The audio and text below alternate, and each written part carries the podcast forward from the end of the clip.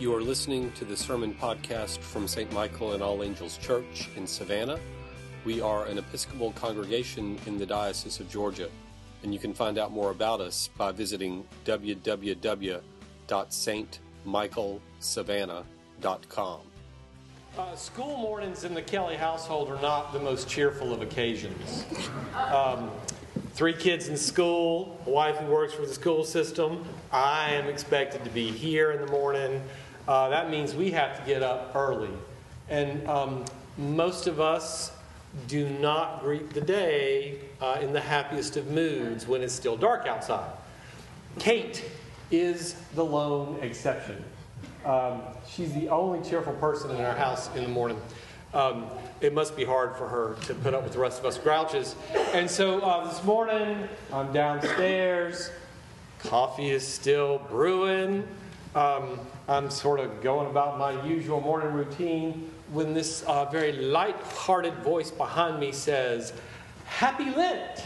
I thought, hmm, I've never in my life heard that greeting before. And I said, Well, a happy Lent to you too. Uh, and then we sort of went about our routine. Um, then a little while later, Kate comes back in the kitchen and she says, Daddy, I have a question. I said, Okay.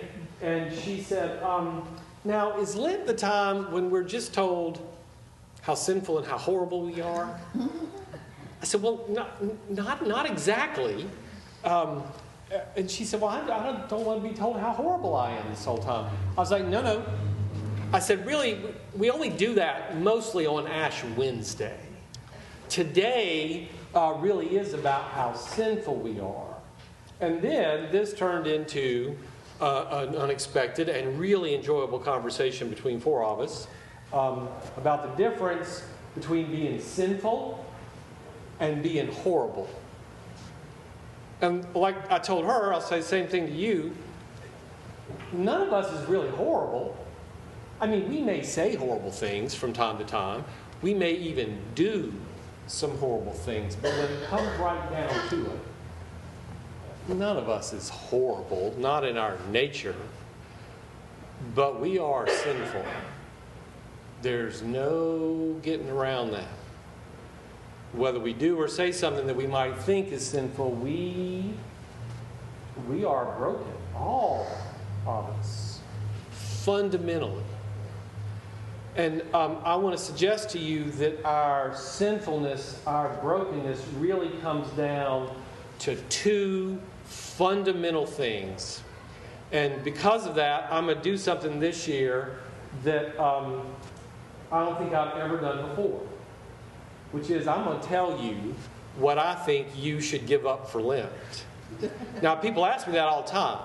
I got to give up something for Lent. What should I give up? There's been a movement, you know, in recent years uh, of people saying, well, you know, instead of giving up chocolate again this year, I'm going to take something on and usually with this very self-satisfied air. That's fine. That's all well and good.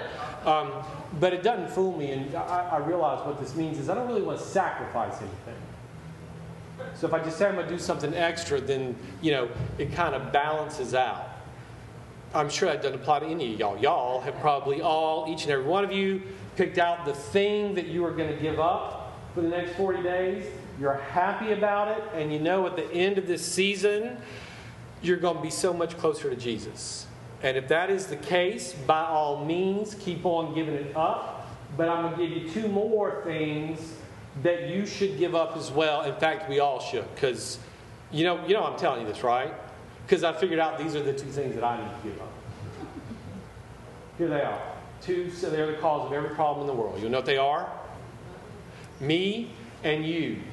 Mm. That's it. Me and you.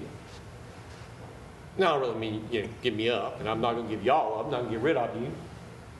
But think about this way me and you, as in, um, what about me? What's in this for me? What are you going to do for me? There's what lies at the heart of most of our sinfulness is our um, unstoppable, unquenchable fascination with ourselves and our constant tendency towards self centeredness, where everything is or should be all about me. And why don't you people appreciate me more? That self centeredness uh, will lead us only to self pity. And if we journey too far down that road, what we find is that, or, or, or, too deeply into that hole, what we find is that it turns into a bottomless pit. The more we are concerned with me, the more we have to be concerned with me because that need for attention, that need um, for appreciation, that need for whatever it is, really can't ever be satisfied. And it will grow and grow and grow until we are consumed with and by me. If you think that's not your problem, maybe you're right. So uh, let's go to the second fundamental cause of our sinfulness, which is you. Again, not y'all individually, but as in, um, how could you do that to me? You always say things like that. Don't you care how unhappy you make me? When, when, when, we start starting sentences with you, we should really watch out. Because you, in that sense, is all blame and accusation. And if me will lead me into self pity, you leads us straight into bitterness and resentment. if, if I can make everything be about you and your fault, then I can get through these next 40 days without a hint of self examination or repentance. Because I can make it all your fault. You become responsible for what I do, for the way I think, for how I feel. Me and you, in, in those terms, that is the 12 lane super highway of self pity and resentment that leads us straight into sinfulness and straight to the grave. So I want you to think about giving up me and you for Lent this year. now, I'm not just going to curse the darkness, so I'm going to light a candle for you because I'm going to tell you uh, the, the corrective, the cure, the fix for me and you. And I'm really happy about this because this is not only theologically correct, it is grammatically correct as well. The cure for me and you is you and I. You and I. You just plug those in to where me and you were before. What about you? What's in this for you? What can we do for you?